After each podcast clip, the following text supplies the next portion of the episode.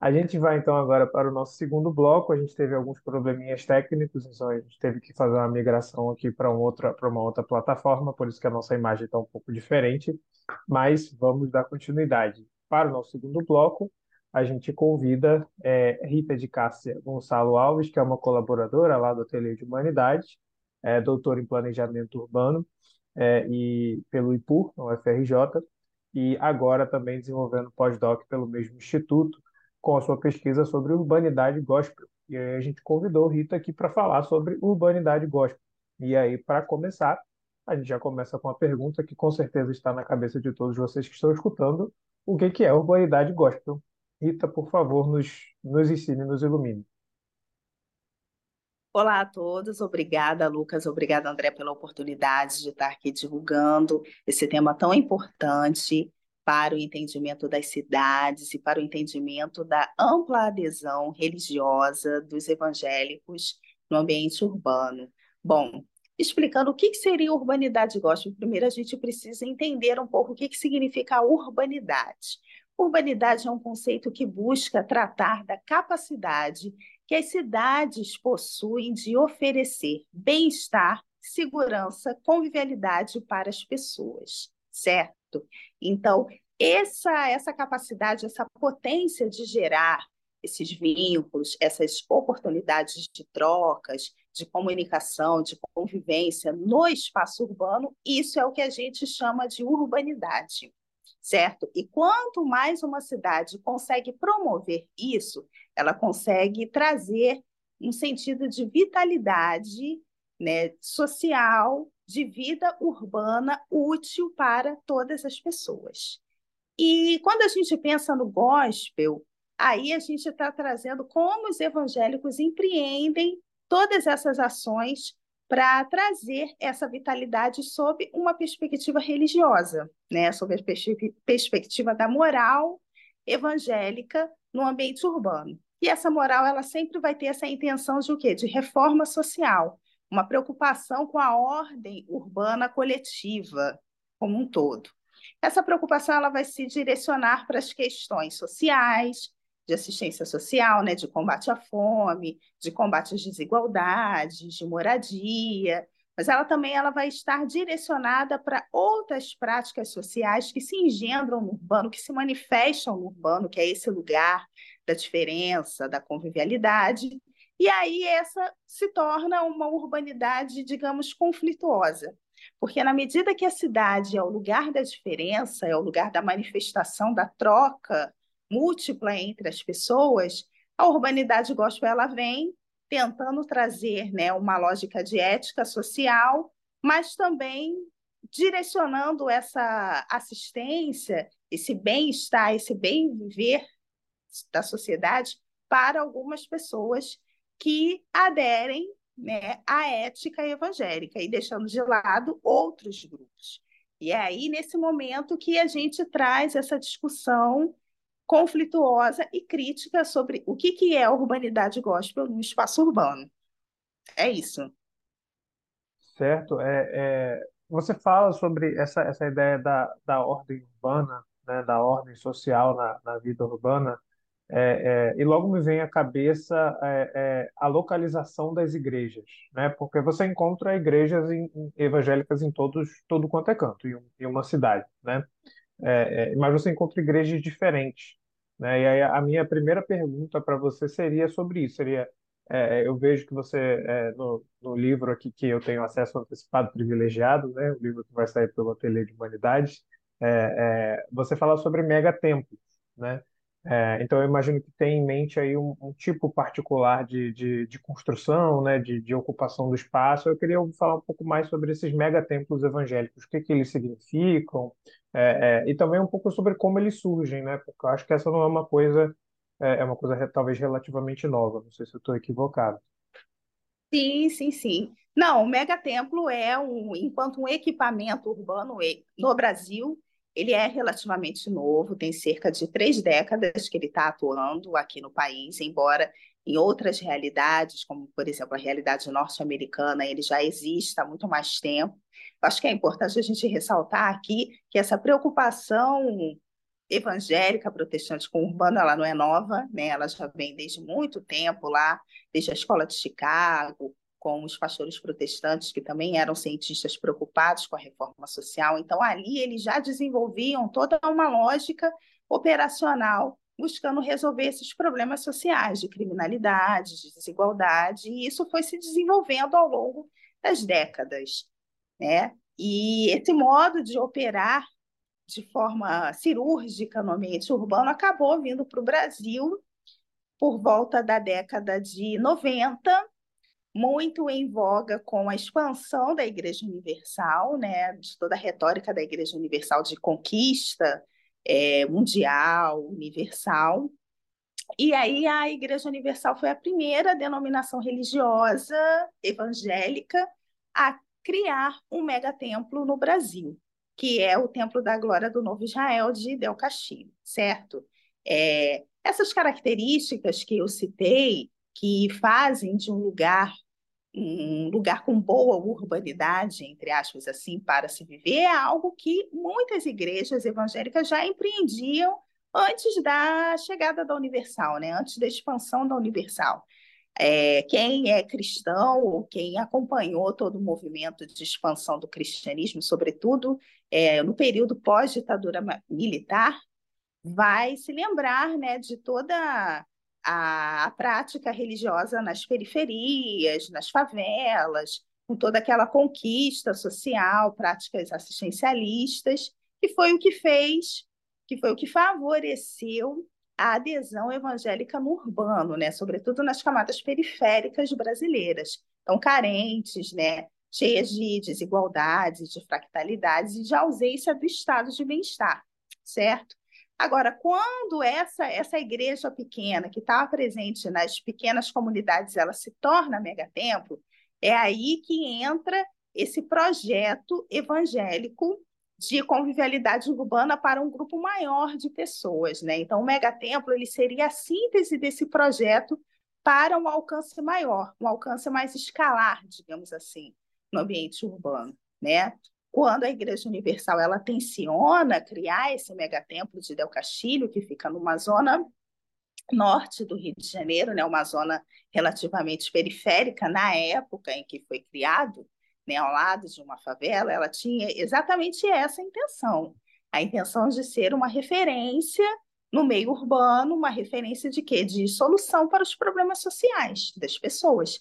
E de um lugar também de Terra Santa, tanto que ela traz toda essa estética né, israelense, é, trazendo esses símbolos de Israel, a cúpula dourada, o, as tamareiras, toda a estética que lembra esse lugar de Terra Santa para se tornar esse referencial de lugar que pode trazer às pessoas soluções para os seus mais diversos problemas sociais, certo? Então, a diferença que eu poderia pontuar do megatemplo para as outras igrejas evangélicas é exatamente essa, porque o megatemplo ele sintetiza esse ideal evangélico de conquista para um número maior de pessoas certo? E também tem um diferencial que, como ele concentra diferentes serviços dentro do seu espaço, ele acaba se tornando um equipamento urbano. O equipamento que atende ao público evangélico, mas que também tem outros, outras finalidades, outros usos, que trazem né, essa dinâmica da urbanidade, do dinamismo e da vitalidade social que tem, inclusive, a capacidade de gerar vitalidade não só dentro da igreja, mas fora da igreja também, porque à medida que atrai muitas pessoas, acaba meio que revitalizando né, o bairro, o entorno, é, mudando as formas de consumo, de, de deslocamento, de transporte, trazendo mais linhas de ônibus, linhas de metrô e tudo mais. Então, é esse efeito, esse é um dos efeitos que a inserção do megatemplo e a prática da urbanidade gospel acaba gerando na morfologia do espaço. É, Rita, quando falam de megatemplo, as pessoas pensam logo na espetacularização da religião. Mas o megatemplo é muito mais do que isso, como você já sinalizou. O que, que seria um megatemplo evangélico para além de um de uma grande evento religioso, como normalmente se vê, estereotipando-se, às vezes, essa esse equipamento urbano? O que, que, o que mais o Megatemplo faz? Sim, sim. É, eu acho que a dimensão do espetáculo ela é importante a gente sinalizar, porque seria o primeiro viés de captura da, dos corpos e das mentes, né, das pessoas. Porque quando você vai ao megatemplo, a, a execução do culto ela é totalmente diferente das outras igrejas. As pessoas se sentem né, como se estivessem no teatro, assistindo um espetáculo que tem esse diferencial que é de graça, entre aspas, né? Não se cobra ingressos. Então, isso já é o primeiro fator de atração das pessoas terem né, essa captura dos seus corpos, das suas sensibilidades por meio desses espetáculos de luz, de cores, de música. E nisso daí você, você enfatiza bastante a experiência estética, corporal é, da, da religião, né? Exatamente. Sim. É uma experiência estética bastante diversa, diferente. E aí, para além dessa experiência estética, o que, que a pessoa vai encontrar no megatemplo? Diferentes serviços que no, na prefeitura, digamos assim, está disperso, né? Por exemplo, quando você quer ter uma assistência social, uma assistência psicológica, uma assistência jurídica, no aparelho estatal, isso está fragmentado em diferentes ambientes. Né? Se você quer ter uma assistência jurídica, você precisa ir na defensoria pública. Se você quer ter uma assistência psicológica, tem que procurar o CAPS e assim tá sucessivamente. Está desempregado, tem que procurar o. O... Isso, o você tem que procurar a Secretaria de Trabalho e Emprego. No Megatemplo, não, você consegue encontrar esses serviços todos concentrados ali, né? Porque geralmente eles possuem uma instituição paralela à igreja, que não é o mesmo CNPJ da igreja, é uma outra instituição, né? uma, uma OSC, organização da sociedade civil. E essa organização da sociedade civil, ela concentra esses serviços. Ela vai concentrar assistência jurídica, assistência psicológica, assistência social, assistência ao emprego. Até seguro-desemprego, né? Às vezes, né? Até seguro-desemprego não, mas assistência para manter a família durante um tempo, né? Exato, exato. A assistência, o vale, digamos assim, né? Esse vale para as famílias que estão desempregadas e precisam aí desse tempo. Ajuda para conseguir se inserir no emprego também, né? É, acionando redes de, de colaboradores para dar emprego para as pessoas. Correto. Ajuda para os portadores de necessidades especiais, né? autistas, deficientes visuais. Então, essa gama de serviços a pessoa vai encontrar no Megatemplo, coisa que né, no aparelho estatal, na prefeitura, isso está disperso por, por diferentes órgãos e muitas vezes a pessoa não sabe como procurar como iniciar essa procura e obter essa, esse apoio. E no Megatempo está tudo concentrado em um único espaço. Então, esse também é um dos principais fatores de atratividade da, das pessoas ao templo, né? E, e, sobretudo, a conversão religiosa. Porque começa assim, né? As pessoas começam frequentando, usando o espaço, né? Se beneficiando desses serviços, e, inevitavelmente, uma hora ou outra, daqui a alguns anos, pode acontecer e ela vai acabar se convertendo à religião. Então, essa também é uma estratégia proselitista muito forte. Não apenas o discurso, comumente a gente costuma observar né, em redes sociais, o televangelismo, mas essa prática dos serviços que no Estado está disperso, o que é de difícil acesso, no megatemplo você vai encontrar com um acesso mais fácil, com um acesso mais recorrente. Né? E isso é o que muito diferencia o megatemplo de outras igrejas evangélicas e também de outras religiões, que faz com que esse equipamento, né, essa corporação evangélica se coloque à frente de outras no mercado religioso você falou a palavra corporação, é justamente o que me vem em mente, né? Porque quando você fala disso que é uma organização com uma organização dentro, né? É realmente como se fosse uma, uma corporação. Você tem níveis distintos de organização, com competências diferentes. Certamente tem um nível de profissionalização também alto, né? O Megatemplo vira um, uma fonte de emprego, de profissionalização, pra, de carreira, né? Para as pessoas. É, e você mencionou agora... É, as outras religiões era justamente o que eu ia trazer, né? No, no horizonte dessa sua, do seu projeto, como aparecem as outras religiões, especialmente talvez religiões afro-brasileiras, dentro desses espaços, né? Porque é, existe uma tensão aí é, é, evidente é, em, em, algumas denominações é, é, cristãs em relação a religiões não cristãs, né? Uma tensão, eu estou sendo tô sendo gentil, né? Uma inimizade mesmo, uma hostilidade, né? É, e eu não sei se isso aparece no horizonte da tua, da tua pesquisa, se é algo que você aborda. Sim, aparece, aparece, mas não necessariamente nessa ótica dos serviços.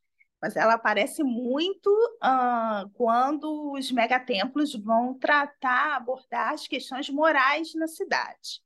Porque, assim, dentro desse fornecimento de serviços, existe toda uma, uma teologia, digamos assim, que rege o megatemplo na, na ação no urbano. Né? Eu sei que existe toda essa técnica, uma racionalização né, dos instrumentos, da, da, da corporação, dos departamentos, da forma como eles atuam, mas a gente não pode esquecer também que tudo isso é regido por uma teologia, teologia bíblica, e a maneira como eles interpretam essa teologia. Então, de acordo com essa interpretação, com essa hermenêutica, os evangélicos acreditam que sobre a cidade é, ronda um mal. O que, que eles chamam de mal na cidade? São todas aquelas práticas, aquelas manifestações contrárias aos princípios bíblicos, certo? Que seria então, a gente pode enumerar, assim, como mal na cidade, que eles acreditam que precisam ser combativos, questões como prostituição, drogas, desemprego também, né? e outras manifestações que sejam é, contrárias à moral cristã. Então, tudo isso aí vai aparecer como mal na cidade, um mal que precisa ser combatido. E aí é que o megatemplo, suas lideranças né, e os seus movimentos entram em choque com as manifestações de outras religiões, sobretudo as religiões de matriz africana. Por quê? Porque as agendas são diferentes, são diversas.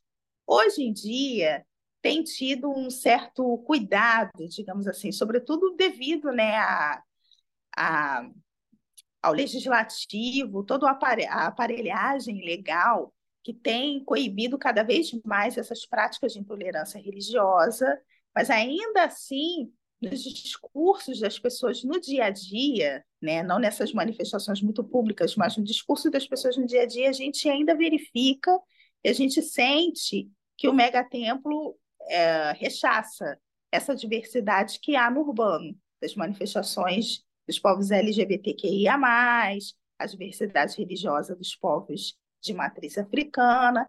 Então, essa tensão ela ainda existe sim. E eu acho que é o grande fator, eu diria, o grande calcanhar de Aquiles que impede os megatemplos terem uma efetiva urbanidade para as pessoas. Porque no direito à cidade você não pode negar serviços para ninguém, né?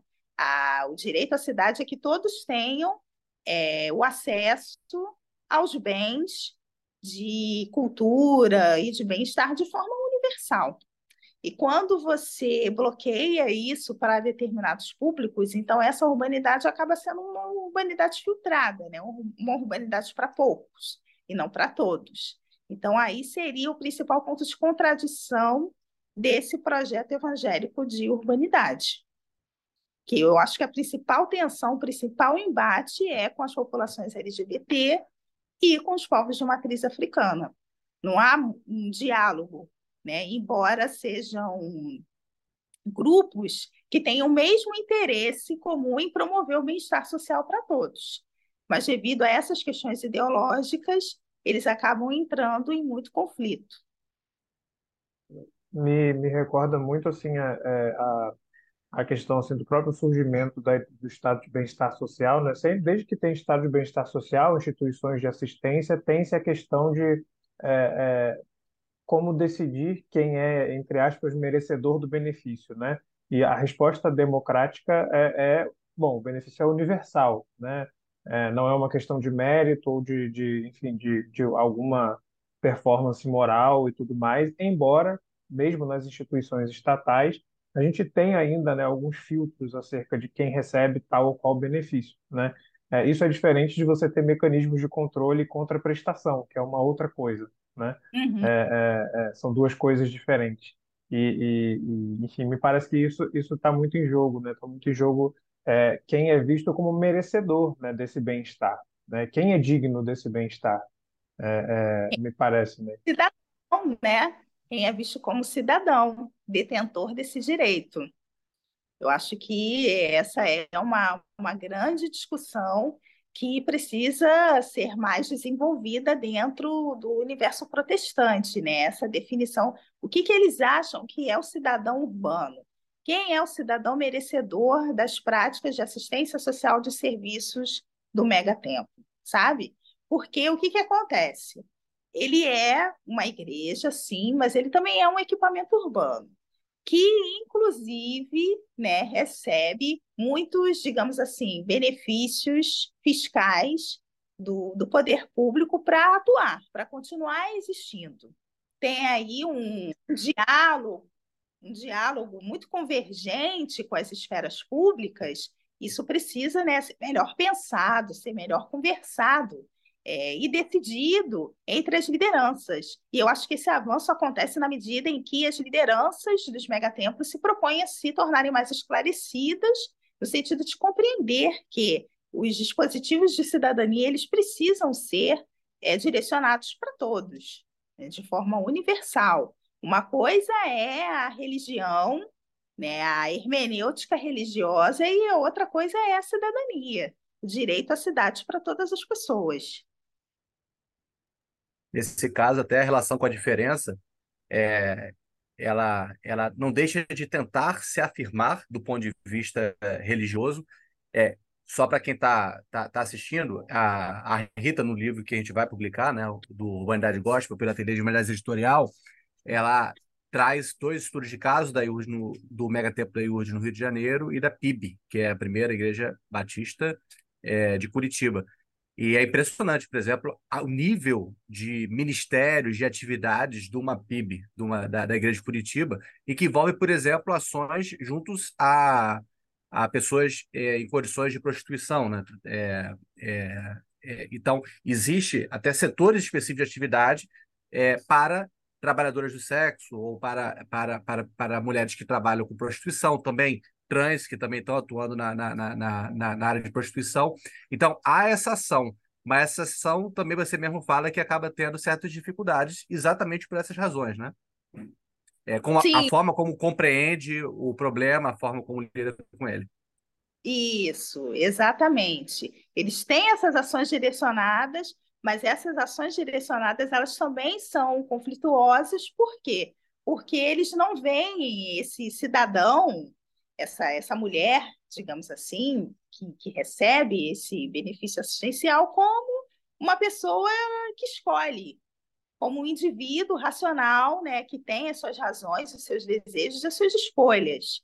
Então, é essa cisão, essa separação entre o que é religião e o que é cidadania. Isso precisa se tornar mais claro nas ações do Mecatempo, né? Porque uma coisa é você empreender serviços é, e práticas de assistência social, objetivando o fornecimento da cidadania para as pessoas. Outra coisa é o colonialismo, né? a conquista de fiéis por meio dessas ações. E, sobretudo, nesses grupos mais, digamos assim, dissidentes, que, que se colocam né, com mais força no ambiente urbano, como as prostitutas, os LGBTs e tal, é, essa, esse embate ele vai ser mais conflituoso, justamente por causa disso, porque não se vê ainda essas pessoas como cidadãos, como sujeitos, né? Então, essa discussão ela precisa ser mais é, trabalhada, regurgitada né, dentro das lideranças para que eles possam realmente pensarem e se questionarem, né, começarem a olhar esses públicos com outros olhos, com outro reconhecimento.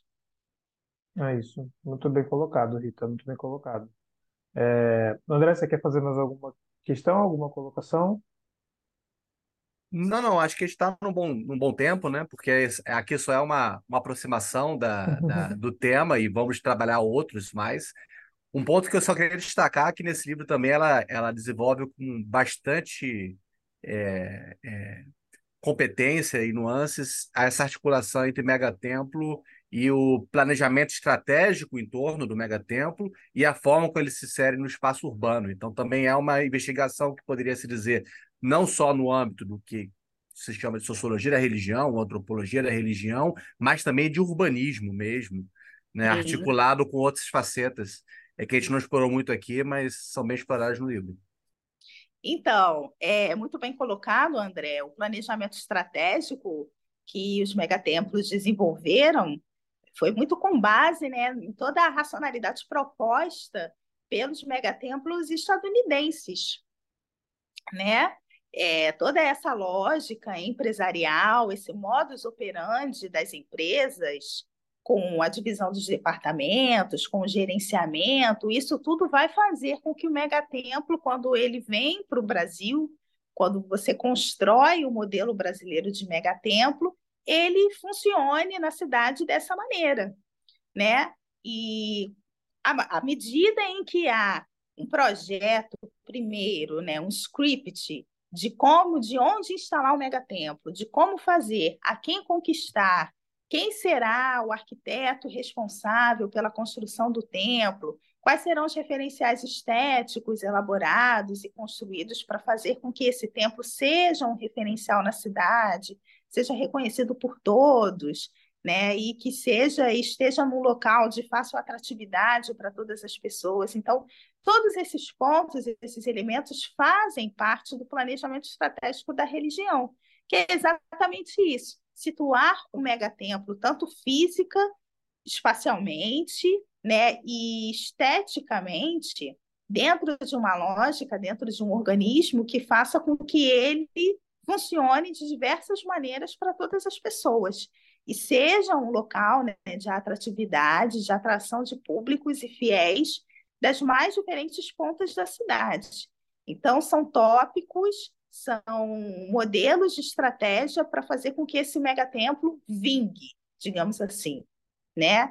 E é aí é que o megatemplo, a liderança, vai acabar chamando profissionais de diferentes áreas, como arquitetos, urbanistas, administradores, para traçar todas as estratégias que farão com que esse né? megatemplo tenha consultores, exatamente. Às vezes até internacionais, com... né? É. Sim, sim, sim. Sobretudo esses consultores que já têm um know-how, né, um background de como as igrejas estadunidenses funcionam né, e, e prevalecem em determinadas cidades, como Chicago, né? E aí, no, na própria tese mesmo, eu cito alguns exemplos de vários megatemplos estadunidenses de referência lá. Muitos desses consultores que ajudam as igrejas a crescerem, a se tornarem megatemplos também, eles vão para lá adquirir todo um conhecimento, um know-how de como essas igrejas funcionam, e aí, quando vêm para o Brasil, eles acabam sendo contratados por essas lideranças, né, por esses pastores que querem fazer com que as suas igrejas também se tornem megatemplos e sejam referenciais religiosos na cidade. É, o megatemplo gerando mais um emprego, só que é para os estadunidenses. É, vai estar certo. É, Rita, muito obrigado, viu, pelo seu tempo, por compartilhar com a gente essa pesquisa fascinante que você tem desenvolvido. É, mal posso esperar para ter o livro em mãos. É, já vai, vai sair pelo Ateliê de Humanidades Editorial. Eu já tive uma oportunidade de dar uma olhadinha numa prévia, está muito bonito, está muito perfeito. E queria te agradecer mais uma vez. Se você, se você quiser divulgar também mais alguma coisa, algum, algum, algum trabalho, alguma coisa que você queira divulgar, fique à vontade. Sim, sim, sim. Convidar todos para que participem da live de lançamento do livro Urbanidade Gospel, que ocorrerá em 10 de agosto, né, no canal do Ateliê de Humanidades. E após esse momento, a gente vai estar também traçando vários outros momentos de lançamento né, do livro, de discussão desse tema.